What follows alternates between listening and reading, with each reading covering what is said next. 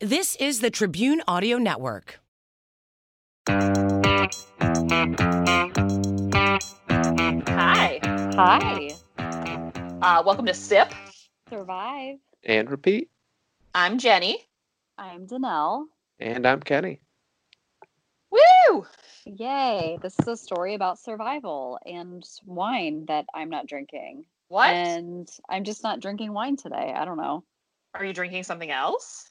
I didn't bring any beverage up here with me in my What? bedroom. What the hell? I just grabbed my computer and ran. Do what are you need to- guys do you need- drinking? do you need to pause to get something? Are you okay? No, I'm okay. Whatever. Okay. Okay. Sure, sure, sure. Um, okay. I am drinking again from the Bota box because I drink I like to take sippers from the box all evening long.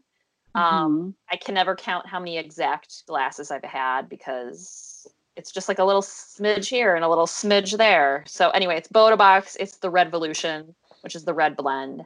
Uh, I definitely recommend it just because it's inexpensive, it tastes good, and it lasts a long time if you drink a lot of wine.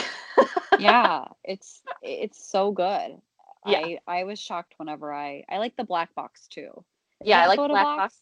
No, Black Box is different. I like theirs too, and I like um, Wine Cubed, which is a Target situation, I believe.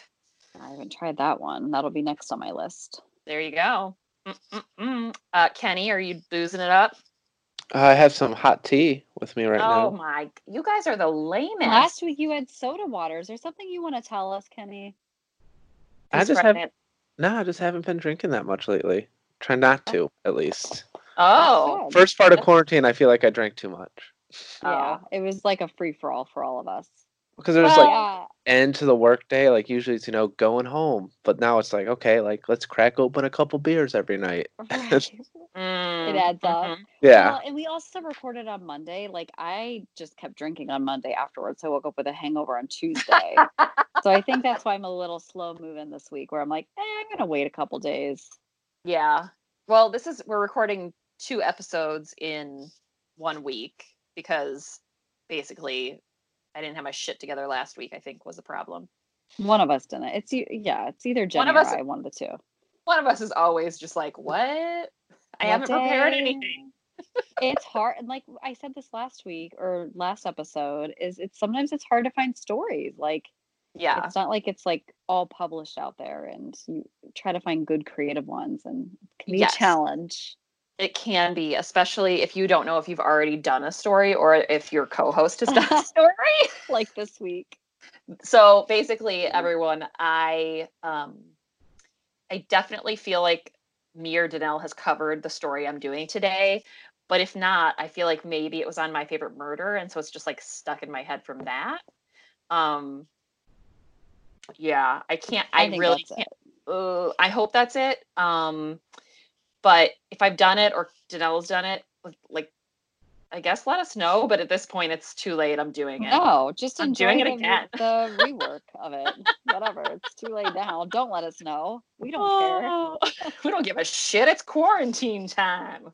anything Oh, goes whatever You guys, I'm wearing the beats again and I can't hear myself. It sounds so weird in my head. Mm. um those are intense how are they to work out in I love it, but I feel like it's dangerous. Like I wouldn't take them on the mean streets of like a city because you Yeah. can't you cannot hear shit coming. But I live in the country and in a neighborhood where like the only people that drive through here live here. So when I go on like my walks, um, because I've been trying to get my 10,000 steps a day. When I go on my walks, like damn girl Mm. When I go on my walks, it's like I can't hear anything. And I only know a car is coming because Sedona will turn around and look at it. Oh, And yeah, I'm that like, could be a "Oh." little dangerous, but you're not like riding a bike or anything. I Well, feel like I'm- that's Yeah, and I again, I just feel like there isn't that much traffic that I'm like worried someone's gonna mow me down in my neighborhood. So, Yeah. but we don't we don't have sidewalks um because again, we live in the country. Um so no one has sidewalks. So it's just I'm on the street. And me and Sedona take up like one whole side of the street because we like to spread it out. And I don't care. well, they can they can ride around you. So That's right. That's right. Um, quick update. I think it's only been a couple days because we recorded Monday, but um, I hit eight pounds on Weight Watchers. Jenny, that's amazing. Congratulations. Thank you. Thank you very much. It's insanity because I keep eating things that I'm like, well, this is going to make me go all the way back up to my original weight. And then it doesn't because I don't let one meal ruin my day. I just go with it. That was my problem too, where like I would have one bad meal and then I would just be like, well, I'm gonna eat this whole tub of ice cream now. where now I'm just like, oh, I can have an ice cream bar and it's not gonna ruin my mental the diet that I have mentally prepared in my head.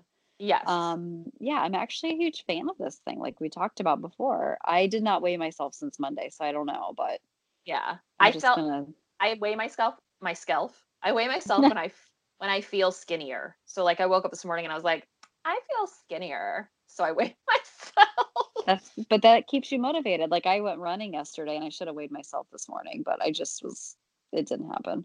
you want to hear something hilarious? Yeah. Um, I guess it's not like hilarious, but Declan, my four year old, he um he weighed himself yesterday morning and he weighed 37.8 pounds. And then he weighed himself last night before he got in the shower and he weighed 36.2. And I was like, How- huh? Huh? what? I'm like, little kids lose weight during the day because they're so active. Like, just, he's just out of his mind. Nonstop. Yeah. I was like, maybe we should drink more water. So. I'm so, I'm like, what?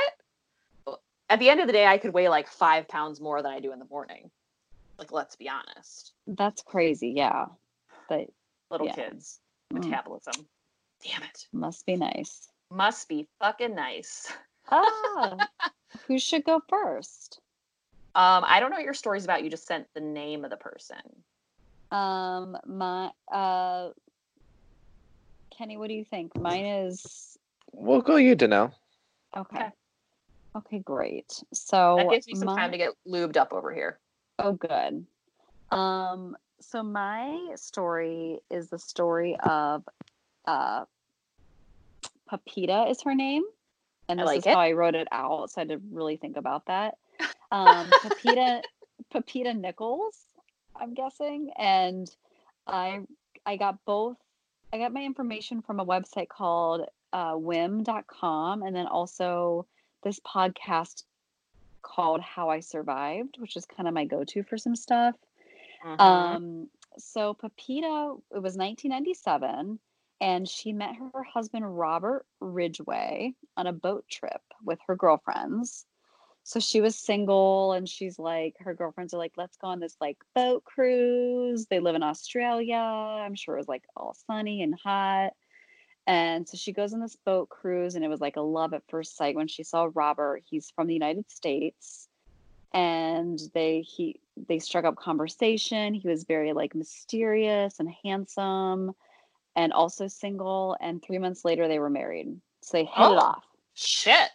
Okay. so yeah so three months into the marriage Pepita did start noticing a little a couple small red flags like Mm. nothing big just that Mhm. robert was a little short fused like he had kind of an edgier side that he would get irritated easily and stuff like that but nothing super alarming Mhm. um, so at this point, they were still living in Australia, and this was about six months into their marriage. And they were at a party, and she was just having a good time dancing with this other guy. Um, not like in that way, but she actually thought he was gay. And so it sounds like they were like out on the dance floor, like just like fast dancing, like anybody normally would do. Mhm. And Robert did not like that. He was very jealous. So on the way home from the party, he was like screaming at her and yelling at her, and he ended up um, hitting her in the face. uh-uh. And he bruised like the whole side of her face and split her lip. And at one point, she said that he was also like speeding up the car really fast as he was yelling at her. Mm-mm. And at one point, she was just like, "Stop the car! Get me out of the car! Like I just want." Like, just get me out of the situation. So he ends up pulling over and physically kicking her out of the car. Ew. Um, yeah. Okay, wait, pause, pause for one second. Uh-huh. Um, where I live is kind of there's like some big hills before you get to our neighborhood, and Donald Mhm. like thinks it's hilarious to speed up really fast on those hills. And I, and you guys know my stomach isn't great, so a cou- there's been a couple times where he's done it so fast and so annoyingly that as soon as we pull into the driveway, I jump out of the car and puke in our driveway. No way. Yes. I'm like, and I've told him before, he was like cracking up. I'm like, I will punch you. And I, not obviously like this guy punched this lady, but Right. I'm just like, I don't want to get home and throw up in our yard. Like, that's not, Like it's not funny, maybe for. the fir- it's not funny, but like I'm sure at first fine, he thought maybe like- it would be like the little stomach tickle that you get if you go I mean, a I mean, it's kind of funny. I'm smiling over here. uh-huh. not not, Not multiple continuously, times, but one time. Yeah, one time would be very funny. One happened a time's funny. times.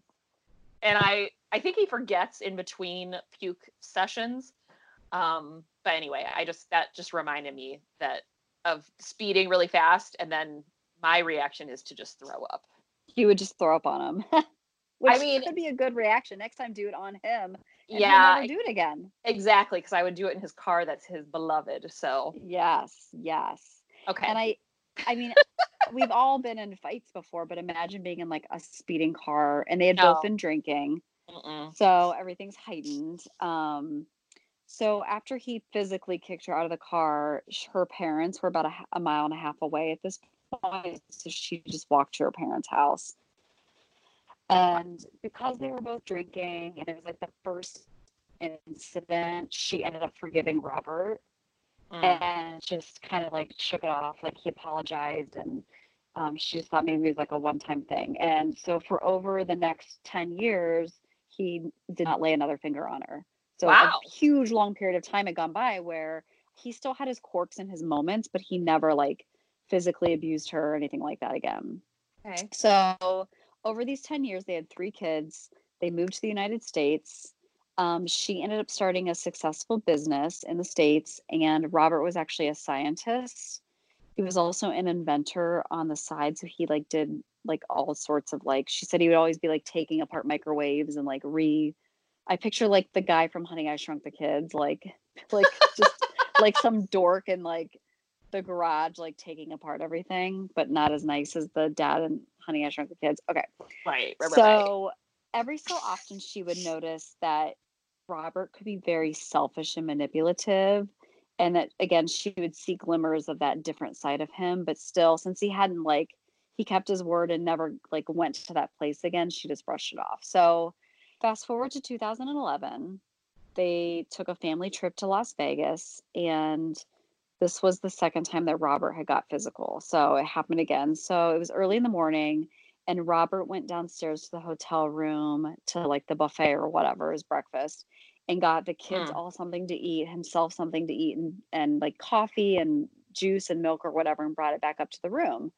But he didn't even ask her like if she wanted anything or like he didn't bring her anything. He just got himself Nope. kid stuff. Right. Rude. I'm um, hungry in the morning. You better bring me fucking food. Right. Even like, if it's how- just like coffee and a banana and be like, I didn't know what else you wanted. Like, just think of me while you're looking at food. Right, like like exactly that, like just a banana. And she had made a joke after he did this, like, I mean, could you have at least brought me a cup of tea? You know, Mm. like Mm-hmm. and she said he lost his shit on her. Like the, he flipped out and he was verbally and physically abusing her, screaming at her. He was telling her that he could have done better, quote, and um oh, I put I put my notes, quote, he could have done better, quote, I could have done better. okay. what a Um, dick. So basically, he was just saying a bunch of dickhead things to her, and it turned into a huge explosive fight. And after that fight, she simply said to him, she said it became very clear to her. She said, Listen, if you're going to treat me like this, I'm not going to stay. Like, I don't have to stay married to you. We'll just get a divorce. Like, I'm not going to be with someone who treats me like shit. And he said, she said that he looked her straight in the face and said, If you divorce me, I will kill you. And she was like, Oh, Oh. excuse me? Oh, aggressive. You will? hmm Okay. So after they got back from Las Vegas, they're still living in the States at this point. She said they didn't speak to each other for a week. And she said throughout this week, like he never apologized. He never like owned it or acknowledged what he had done, but he was being very polite to her. So like, for example, I'm totally making this up, but I'm just like picturing like ways that like my husband's polite to me to like whatever. Um, so like if I'm like Not that he's doing this, but i mean, like, like he would go over the top like if she was like loading the dishwasher, he'd be like, "No, no, no, honey, let me get that. Oh, Or, that's like, so annoying. Let me take out the if you're a garbage." Then you fucking apologize. That's what you need to do. Yeah, it's Um, it's very it's two words. It's I'm sorry. Right. And they never discussed the incident again. So Hmm. after this, of course, things went back to normal. And she just could not shake the incident in Las Vegas. And she consistently thought about leaving Robert. So that was when? That was in, what did I say? D- d- 2011. So a few years passed. Now we're at 2013. And her, she, her and Robert and the kids decide that they're going to move back to Australia. But secretly, she wanted to move back to Australia because she felt isolated and wanted to be close. She wanted to be close to her family. They were all they were still married at the time, and so her and the kids moved to Australia first, and then three months later, Robert joined the family. Um, she said that immediately when Robert came to Australia, his behavior became even stranger he was enthralled with conspiracy theories, which I mean, listen, I'm a fan of conspiracy theories, but if you're living and dying by them, it's a problem. Um, he even started like doomsday prepping. Like he just got into some really weird it's it's fine to have like a, a plan of attack, I guess, or like some canned food in your house, but like he was like in it. So I'm picturing him like in his backyard, like burying things, maybe. I don't know. But she said he was just like balls to the wall end into doomsday prepping and also conspiracy theories. So the final straw happened when her and Robert got into a heated argument one night and he grabbed her by the shoulders and was getting physical with her. And she thought to herself, This is not the man I love. This is not the person I married. And she said that night she did two things. Number one, she called a domestic violence hotline and they told her to get in touch with a d- divorce lawyer. and Mhm. number two, which I thought this, wa- I'm not that I'm judging her, but I just, I don't know how old the kids were at this point. right. She actually moved herself into, they had a 1967 vintage caravan parked outside of their, um, they had like a little coastal home in Mhm. Australia. Had a caravan, um, kind of like an RV parked outside. And she was like, I cannot share the same bed with this person, and I do not want to be in the same house with this person. So she moved into the caravan for like just temporarily. Um, so two weeks later, so she's living in the caravan, and she ended up writing Robert this long email stating that she wanted a divorce and this was like on a Thursday or Friday, and that that Monday Monday she was going to see a lawyer. So that weekend, of course, Robert just turned on the charm like he always did. He pleaded with her um, to give him one more chance. He seemed desperate, you know, to fix their marriage, and he wanted to go to counseling and do all these things. Uh-huh. And she was like, "Fine, we'll go to counseling, you dirtbag, because maybe there's still hope that I hope that's how she said it. I know. I hope she said it like that too. She was hoping that maybe there was a glimmer of him, his old, the person that she married was still in there and that she fell in love with. But they got into like a little tiff before the, um, the counseling session. And she said she knew it was clear as day. She knew that nothing could save their marriage at this point. And she then met with the divorce, divorce lawyer like the following day or whatever. So after she met with a divorce lawyer, she noticed uh, she got home and she was like hanging out in her little makeshift house in the caravan, and she noticed Robert was like hovering around her caravan, and and he was often like doing like piddle paddling around the yard because he was always like taking stuff apart and inventing things, whatever. So she thought nothing of it. But that evening, when she went inside the van to fall asleep, so it sounds like she would have dinner in the house and whatever, and then she would retreat to her van. Um, she went into the van, got ready for bed, and fell into a deep sleep. But around 2 a.m., she woke up to a weird hissing noise coming from under her pillow. Mm. So she couldn't figure out what it was. And she said it was quite enough that it could go unnoticed, but it was still loud enough that if you really, really listened, it was a consistent like noise. So Was it a she got out of- gnome? It wasn't a gnome and it was not a snake, which I thought Right. at first that's what it was. Oh God. Um, he put a rattlesnake in her bed. Um, Ah! So, getting out of bed, she went outside to check the back of the caravan and she noticed a hose was snaked down from one of the windows. Mhm. So she followed it back inside in the van and Mhm. she lifted up her mattress and saw that the hose had been duct taped all the way to her pillow. And she saw that there was a, a shirt also had been stuffed in the vent of the caravan to keep the fresh air out. Oh. And so she followed the hose all the way to the garage and it was connected to a gas cylinder. And basically she put two and two together and she was like, This motherfucker's trying to kill me Mm. and he ain't gonna get away with it. So she said, barefoot in her pajamas, she quickly dashed to her brother's house, who was just down the street. He lived like three streets down.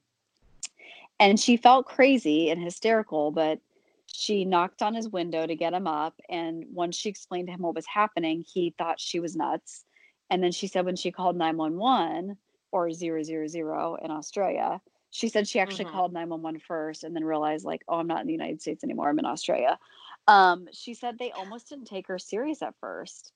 But um right, they were just like, ma'am, it's three in the morning. What are you talking about? Like it was just she had to convince them to come to the house. So her brother went back to the caravan with her and they waited for and she showed him like the hose and the cylinder and he was like, "Yeah, you're right. This motherfucker is trying to kill you."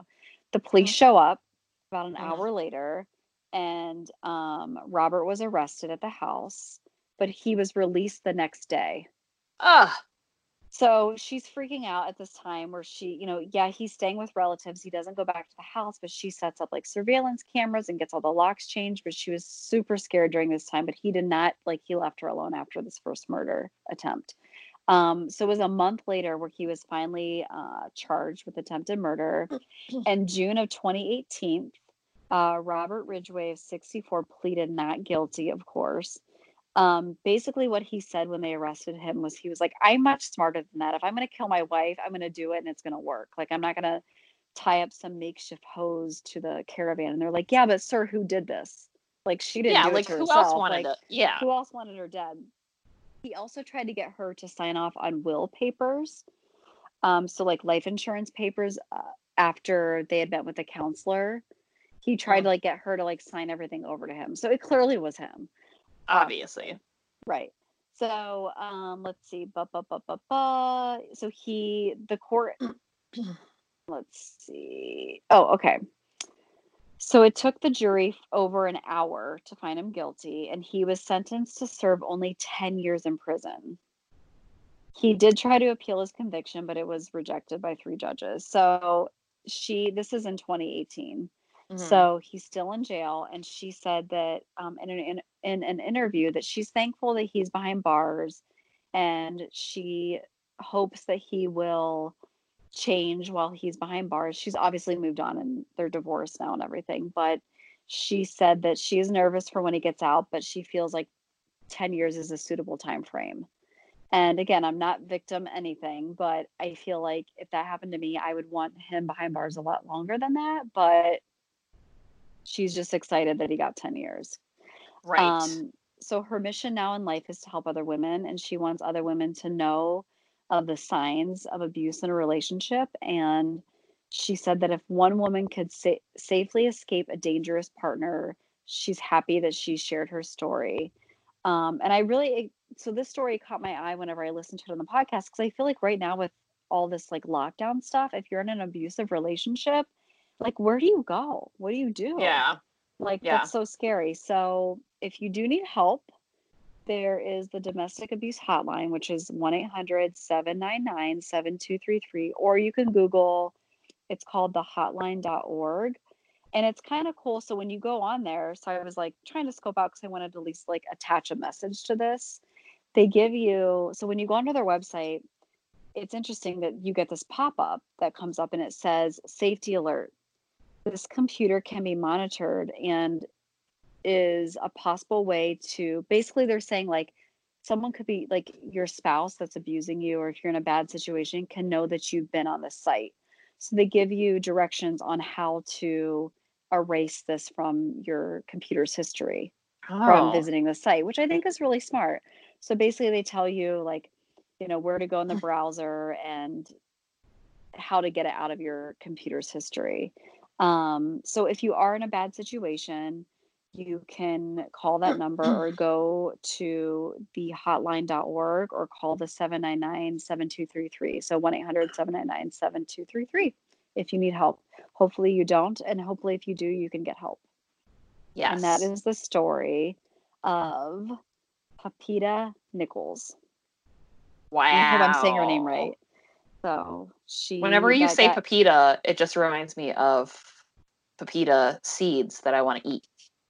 I've never heard of those before. What are those? Pumpkin seeds.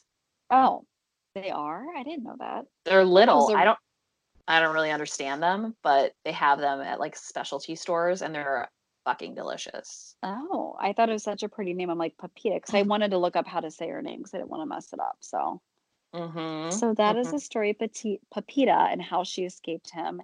Oh, and she also said like, don't be afraid to like. She's like, I was so afraid to start my life over, and she was like, it's fine. Everything's gonna be fine. You can start over. It can happen for you. Don't be afraid to get help. So Yeah. that's kind of her message. And she wish she would have, you know, listened to the red flag sooner. But sometimes you just you don't know until it's almost too late. So thankfully she Well, investigated that hissing noise. yes, yes, that's very true. Um, I also feel like sometimes there was so much space between the red flags. Yes. I I, mean, he was on good behavior for 10 years. Yeah, that's like that's a decade, you guys. Math. That's a long time. Yeah. Uh, well, I'm glad he's. Is he still in jail? What year? He's still in jail. Okay, Yes. So 2018. So he's got 10 years. cool. Okay. Good. So yeah. If you hear a hissing noise, it's either a rattlesnake in your bed or someone's trying to kill you by gas. So, But you should check either way. yes, exactly. Um. Okay. Doodly doo. Oh God, I'm in the middle of my story. Oh I boy. gotta, I gotta scroll this shit up. Hold on. Skippity bop. Oh God. Okay. Shockingly, without planning, mine is also from Australia. Oh yeah, Aussie's in the house. Whoop, whoop. Uh, okay, so mine is mostly from, I like this, news.com, Oh, that's basic. news.com.au, which I think is the Australian, you know, thingy that you put at the end. Um, and I'm doing the story of Kate Moir. Uh, I felt like I hadn't done a true crime situation in a couple episodes, so I thought I better bring it on back for my true crime lovers because Yeah, that's my we love it. that's my original love. Um, and this podcast kind of grew from that because we want to take a positive spin on it. But sometimes it's just fun to cover survivors that do weird shit. Yeah. Anywho, okay, so Kate Moir was 17 years old, and um, she was kidnapped by Australia's worst serial killer couple. Oh God, So, um, okay, that's that ain't good. Mm-mm. No, no, no, no. Um, let's see. So a lot of this article is about um a show that she ended up doing. It was her first TV interview in 30 years since um, escaping the uh the, the couple, which their name was Birnie's. So it was um it was very strange. All right. Let's see. I just want to get to a good part. Uh, So was it like when she did the interview? Was it like an Oprah, like an Australian Oprah, or was it like just a news outlet? I'm not 100% sure because it said it was going to be on 7, which I think is the channel 7. Oh, okay. So maybe it's like a local news type Yeah. Interview story. I just didn't I'm know not- if she did like a a network situation or if she. yeah, I don't know what that means in Australia. So If you're um, from Australia, let us know. give us a shout out. Um, so she was 17, and during her abduction, she endured three rapes, hours of terror, and constantly calculating the odds of her living um, because Oh she was pretty God. sure that she was going to get killed. Uh, all in the hands of David and Catherine Birnie. Let me go down to Catherine and David Birnie. So I got some info. Let's hear about these pieces of shit. Yes. Okay. David John Birnie was the oldest of five children. Um, he grew up in a semi-rural, I'm putting air quotes because I don't know what that means, suburb uh, of Wattle Grove, Western Australia. So all you Australian people, I hope that's a place. Um, they remember the Birnie family as being dysfunctional. And when I say dysfunctional, rumors were swirling that the family was full of promiscuity, alcoholism, and everyone's favorite incest. Oh, God. Mm-hmm. Yeah. When David Birnie's parents asked their local priest to conduct a wedding ceremony, so this is the uh, kidnappers' parents, uh, the priest was very concerned because he was concerned about them being a potential couple because he said that their union could never lead to any good. Oh, gosh. They were I'm bad. like- Even the priest knew they were bad news. I'm like, damn. But this is this is the guy's parents. Like, so his parents were awful Right. people. So Okay. he knew nothing good was going to come from this relationship back Yeah. then. they were an a seemingly unsuited pair. Uh, the father, so uh, David Birnie's father, was a man of very small stature and very unattractive in appearance. And I'm like, Jeez. okay. I mean, I, this is this part's from Wikipedia. Um, and the mother, so David Birnie's mother, was known for her coarse manner. She often used profanities and had bad behavior. In fact, she often exchanged sexual favors with taxi drivers as payment for Oh. fares. Okay. That'd be like if I got an Uber and was like, "Oops, sorry, my credit card's declined. What you But- want?" But for- I for won't this. decline you. Yeah. I mean, gross. All right. Um, so David Birnie's school friends said that their house was filthy. Um, the family never had meals together, and his parents did not cook meals for the children ever. Oh, that's sad. Yeah. So in the early 1960s, um, David Birnie's parents decided to move the family to another Perth suburb. And that's where he met Catherine Harrison through mutual friends. Um, and Catherine will become his wife eventually. But let's keep talking about David and all of his amazingness. Uh, at 15, he left school to become an apprentice jockey, Oh, oh, okay. Like like riding the horses. like a horse jockey. Okay. Well, which makes sense because I guess his father was of small stature, so I'm guessing he, maybe he was of small stature. You have to be little if you want to be a jockey. Like you cannot. yeah, big. they're very little. yes, because you can't you can't weigh a lot. That makes that slows the horse down. Yeah. So, um, so in his time there, though, this makes me want to hate him even more. He physically harmed the horses, which I'm like, fuck you. I find you and kill you. Um, he also developed a habit of exhibitionism. what does that mean?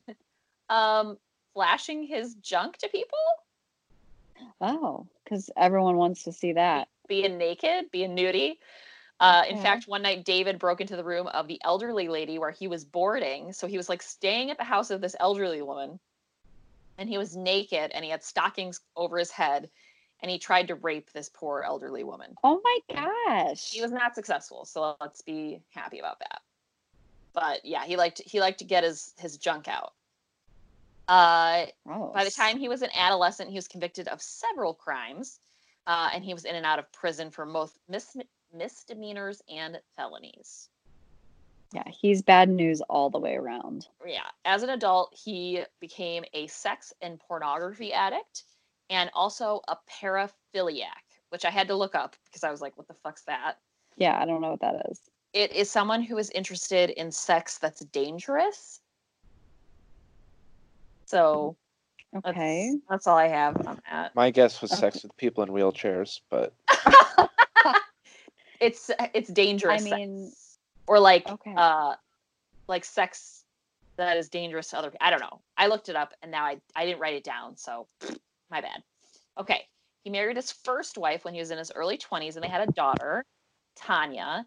And the whole thing with our our survivor of this whole thing, um, Kate Moir, uh, this all happened when Tanya was 10 and Tanya basically said that she never got married, she never had kids because she didn't want to bring another David Birnie into this world.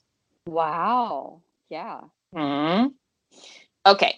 So Catherine Margaret Birnie, nay Harrison, which is the the woman, the wife in this whole thing. Uh, she was born in 1951, and um, her mom died when she was just two years old, giving birth to her brother, who her brother also died just two days later. Um, her father, Harold, was unable to raise her by himself because it was the 50s and men were unable to raise children. Um, sent her away to live with her maternal grandparents. Uh, but when she was 10, uh, Harold regained sole custody of Catherine.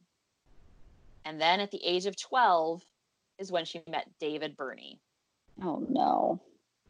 Hmm By the time she was 14, she was in a full blown relationship with David Birnie.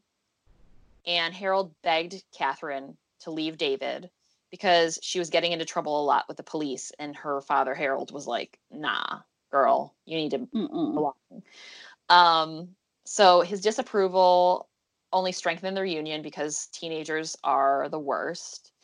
And um, her time in prison throughout her adolescent years offered her a chance to wait to break away from David. So eventually, she um, she was encouraged by a parole officer when she was a, a teen to um, begin working for the McLaughlin family as a housekeeper. So I don't know if the McLaughlin family is like a famous family or what, but whatever. Yeah. And she Yeah. ended up she ended up marrying Donald McLaughlin on her 21st birthday. They had seven children Oh God. seven children together.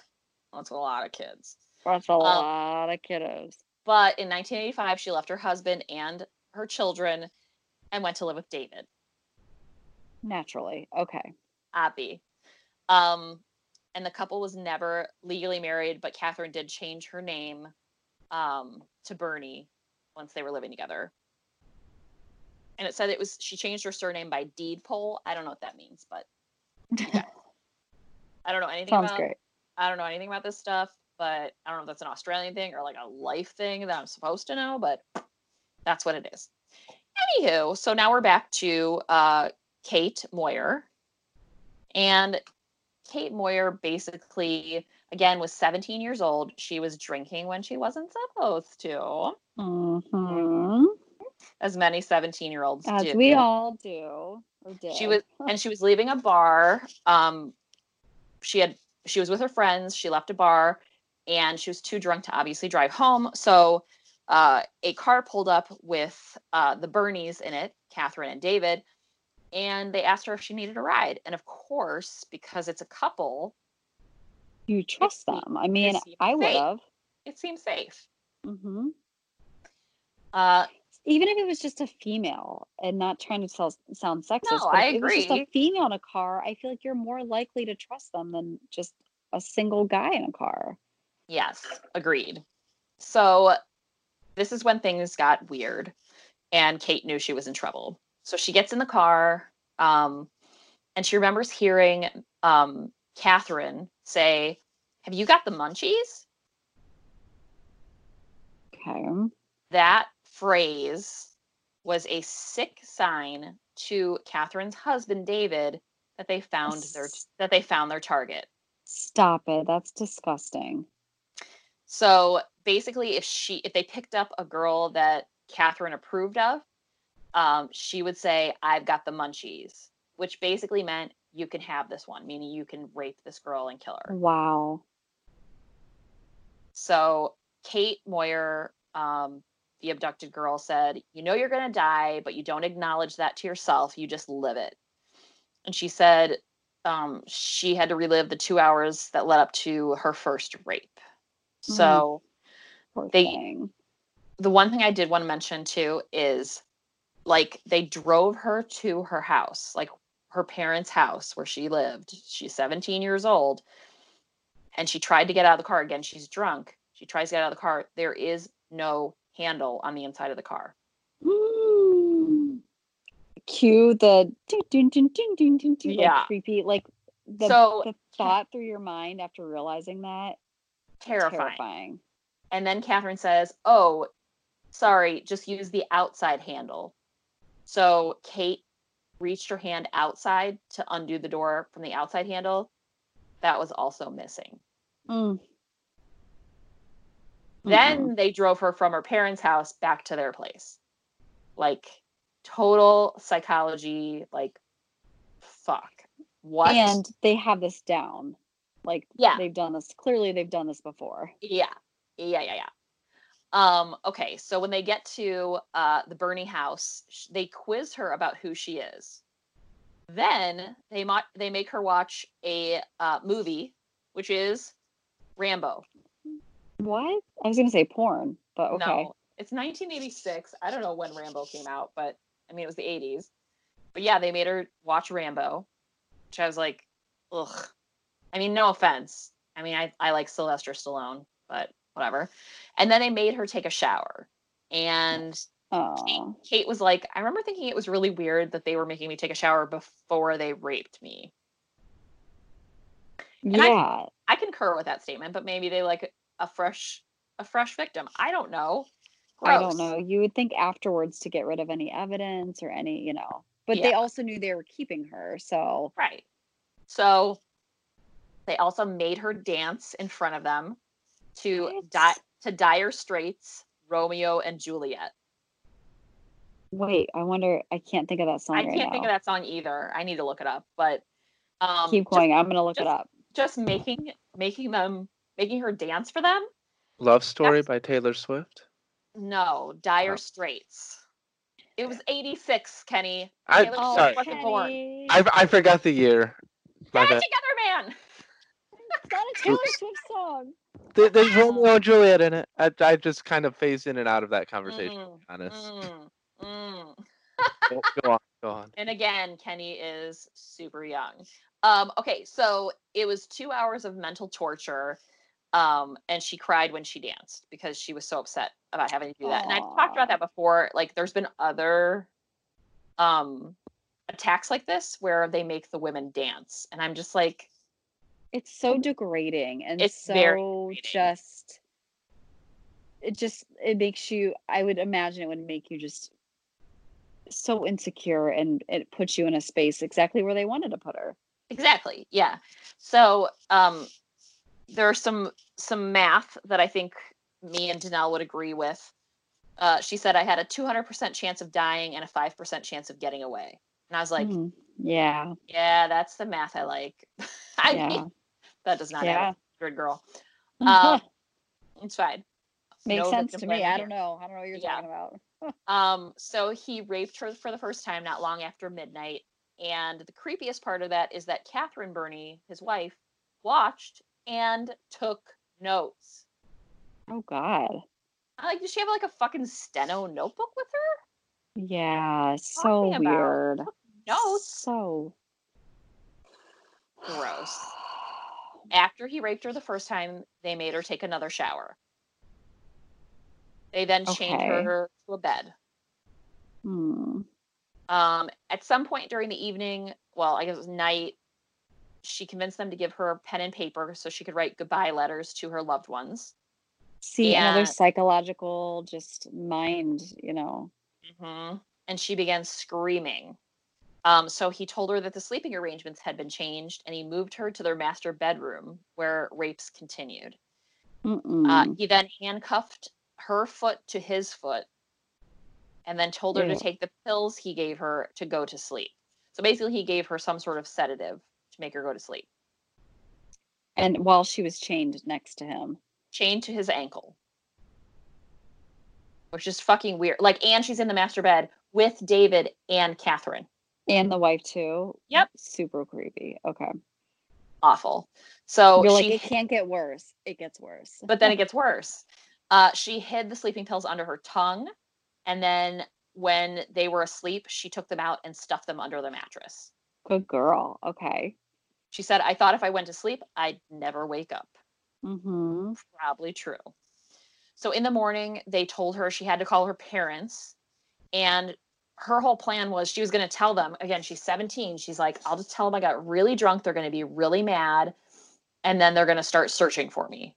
So that's what she did. She told her parents that she got really drunk and she was hoping they'd get really mad, but they didn't. Oh The god. search the search wasn't on. They didn't no. I'm like, okay, I, I like cool- like- I like cool parents, but like I don't know. I if I didn't like come home at night, my parents would have killed me. They would have been yeah. Well, my mom, yeah, she would have been upset. But if she yeah, maybe. Um I feel like you need a code word for your kid. Like Again, we've talked about this before. Like not even for Yeah. your kids, like a code word. In wait, general. what was ours? We actually spaghetti came up with dinner? one, but we Hey, I have a spaghetti dinner on Thursday. Are you gonna come? No, I'm busy. I can't. Mm. Mm. See, I forgot that that was our code word. Maybe that's why it doesn't work. Okay. get it Oops. together. You would How have called me and been like, I have a spaghetti dinner. I'm like- I'd be like, and you okay, would have been like, no, okay, great, Jenny, bye. Jenny, I'm watching my carbs. Quit. um, okay, so the next day, David Birnie went to work, and um, Catherine was her only like block to get to escape this whole Okay. situation. So she's like, "All right, my odds just got better because the dude is gone." And I don't know. Again, I'm assuming he's little, but he's still a dude, so he probably has some sort of Yeah. Um, and she's a teenager. She's not. yeah. So there's a knock on the front door, and it distracted Catherine. Um, and it was, of course, Catherine getting a, a drug delivery. Oh, know, naturally. Know, that's what you It's gotta like do. the Amazon of the 80s. That's right. Um, so at this point, uh, Kate Moir saw her chance to escape. So she had not been restrained at this point because uh, the restraint she had was to uh, David because she was handcuffed by the ankle to David. So she was like, okay, cool. I'm not attached to anything. So she broke the lock on the bedroom window. She opened the window and she jumped out. Uh, wow. Good. Okay. she landed on the driveway, hitting her head, which was a little bit of a shock, but she got up and she started running across the road to the nearest house. She knocked on three doors. Nobody was home. Mm-mm. I'm like, God damn it. So Mm. awful. And to make matters worse, because, you know, this just keeps getting worse, at one of the houses when she was trying to knock, a dog came out and attacked her. Oh my gosh. This seriously is the worst story. Okay, but it's okay. She's hysterical barefoot and wearing just black leggings and a singlet, which I'm like, what the fuck's a singlet? Do you know? Is it like a bodysuit? A singlet, it's like um it's what Or like a- wrestlers wear, I think. Okay. Like the the span it's like a spandex. okay. get up She's wearing outfit. black black leggings and a singlet, and she suddenly sees a store catty corner to where she is. So she ran to a man who was standing outside and she said, Help, I've been raped. Please take me inside and call the police. And she also said, which is very smart of her, if a woman comes here and says, I've had a fight with her and I'm her daughter, don't believe her. I've been raped. So she was thinking that Catherine was going to come after her. Yeah, be that like, "That's my- very smart. Very smart. So the guy actually took her to the local police station where he pulled up so fast that they stopped in a cloud of dust. I'm like envisioning this in my head. I'm like, this guy, Yeah. I like him. Um, and so now it's her chance to make the police believe her, which she was a little concerned about. Which should never be I know. But it was the 80s. Something I don't know. I know. But nowadays I like it does like happen. that wouldn't fly. Every now But and it does. Yeah. Yeah. Too much. so she she comes in she says she's been abducted by a couple who had taken her back to their house and raped her and they were very skeptical at first. But a 22 year old constable who is a rookie obviously she's 22 named laura hancock believed her. And the reason that she believed her is because there was so much detail that kate was able to provide. She was able to actually tell them the address and telephone number of the birnies. Oh wow. So it's weird because the Birnies had actually given themselves aliases, but Kate read David's name on a medicine bottle when she was in the bathroom showering. Gosh, this girl is like five steps ahead of them. Mm-hmm. She then told uh, the constable, Laura Hancock, that they watched the movie Rocky on VHS and it was still in the VHS player. She said she described a drawing that she had concealed in the house as proof of her presence. Remember when she was writing notes to loved ones? Yes.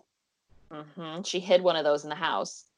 She also told them that she had spit out pills that she had been given and hidden them in the mattress.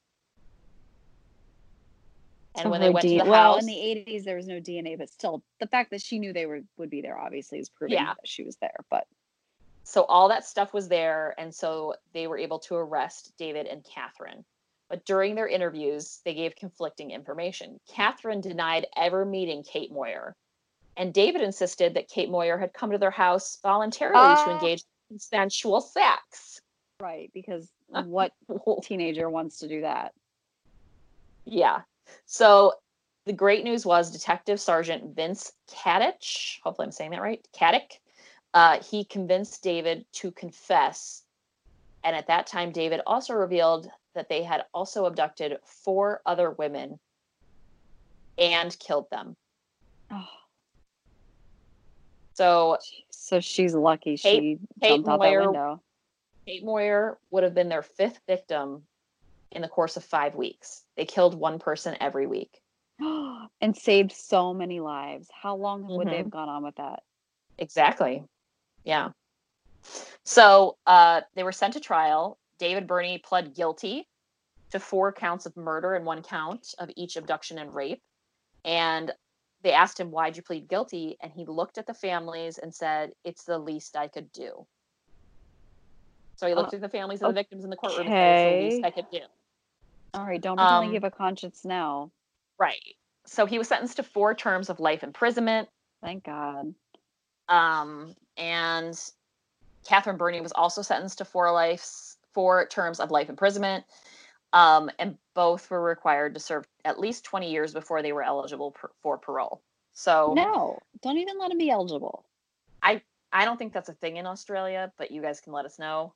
Um, so initially, David was held at a maximum security Fremantle prison, um, but he had to be moved to solitary confinement to keep him from coming uh, to harm from other prisoners. So, like, obviously, other people were like pissed about what he did. Like, I don't know how old the other girls were that they, they raped and killed. Um, he stayed in that prison until it was closed in 1990.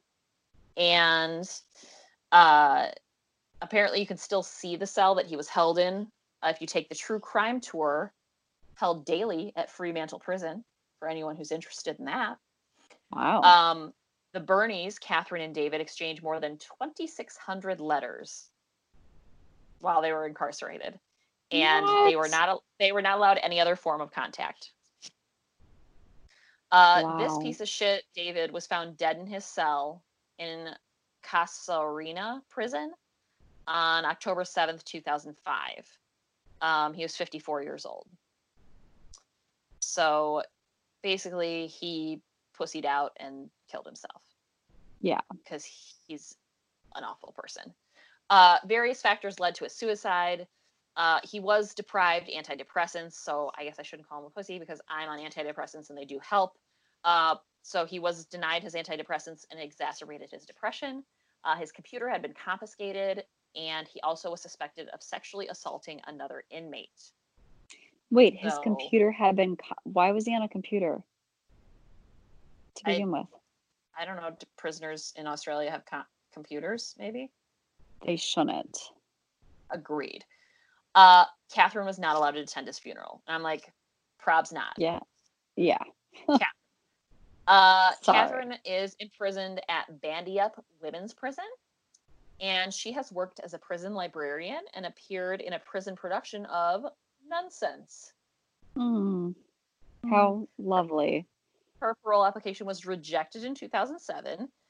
Uh, it was reviewed again in 2010.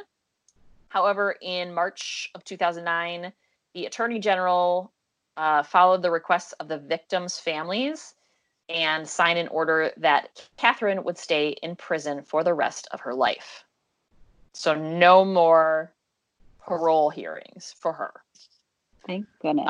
Um, so uh, the uh, Kate Moir, the final victim who survived, who this whole story is about, um, she began a campaign to end Western Australian laws that automatically put a convict up for parole every three years. So I guess again, Australia has some sort of every three years we're going to put you up for parole. Um, and in 2017, Catherine's youngest son, Peter, called for her execution. He said that his association with Birnie has resulted in being assaulted, and he supports Kate Moir's campaign uh, to stop the parole hearings. Um, so, all in all, that is a story of Kate Moir, a survivor who is now speaking out after 30 years of, I guess, silence. She really didn't want to be in the spotlight for what happened to her. Um, but she survived a couple that killed at least four people. There are some speculations that they killed uh, more people than that, but that's what they had confessed to and were convicted of. So that's the story of Kate Wow. Moir. I don't. Yeah, I don't think we've ever done that one. I've heard it. I've heard that story before. I think my favorite murder did it. I think they did too. I don't think we did. So- Okay. That's great. Good job. Hey, thanks. Hey, thanks. Um, Kenny, you want to tell us some weird news? I got it. Uh, so a man with back pain went to the hospital and found out what? It's in Brazil, if that makes a difference. Mm, Hmm. I'm gonna say that they found. Wait, has he? Mm, he had back. he had back pain. Mm-hmm. Did they There find some sort of weird bug in his back? That's what I was gonna say. Was there something like sucking, like stuck to his back or in his Ugh. embedded in his skin? They actually found out he had three kidneys, Oh, which is super rare. There's fewer than 100 cases reported in medical literature. Wow. hmm. Okay. Was he able to like donate one? Yeah. what Um, do you do with it? I don't think they're doing anything with it. This is a lot of medical jargon in here, but Mm, it's like okay so usually each kidney is connected to the bladder through a single duct called uh ureter Okay. that's pronounced right in this man's case though one of the pelvis kidneys was directly connected to the bladder via ureter i don't know what that Mm. means Nope. so it Okay. sounds like he needs all three to function it's just like it's different i have no idea Interesting. But yeah he's- Wow. Okay. Okay. That's crazy. Okay. Um, my friend donated one of her kidneys to her dad. Oh, Isn't Wow. that sweet? yeah, And that is sweet. they're both doing great now, and I'm very happy for them because I've known her since like middle school. So, and I've known her dad obviously since middle school. Then, so It's a very kid- sweet gesture. kidneys, kidneys are crazy, you guys. Mm-mm-mm. Thank God we have two Or three if you're this guy. or three. Oh my god, I love it. Well, thanks you guys for tuning in. This has been Sip Survivor. And I'll see you guys next week. Goodbye. Bye.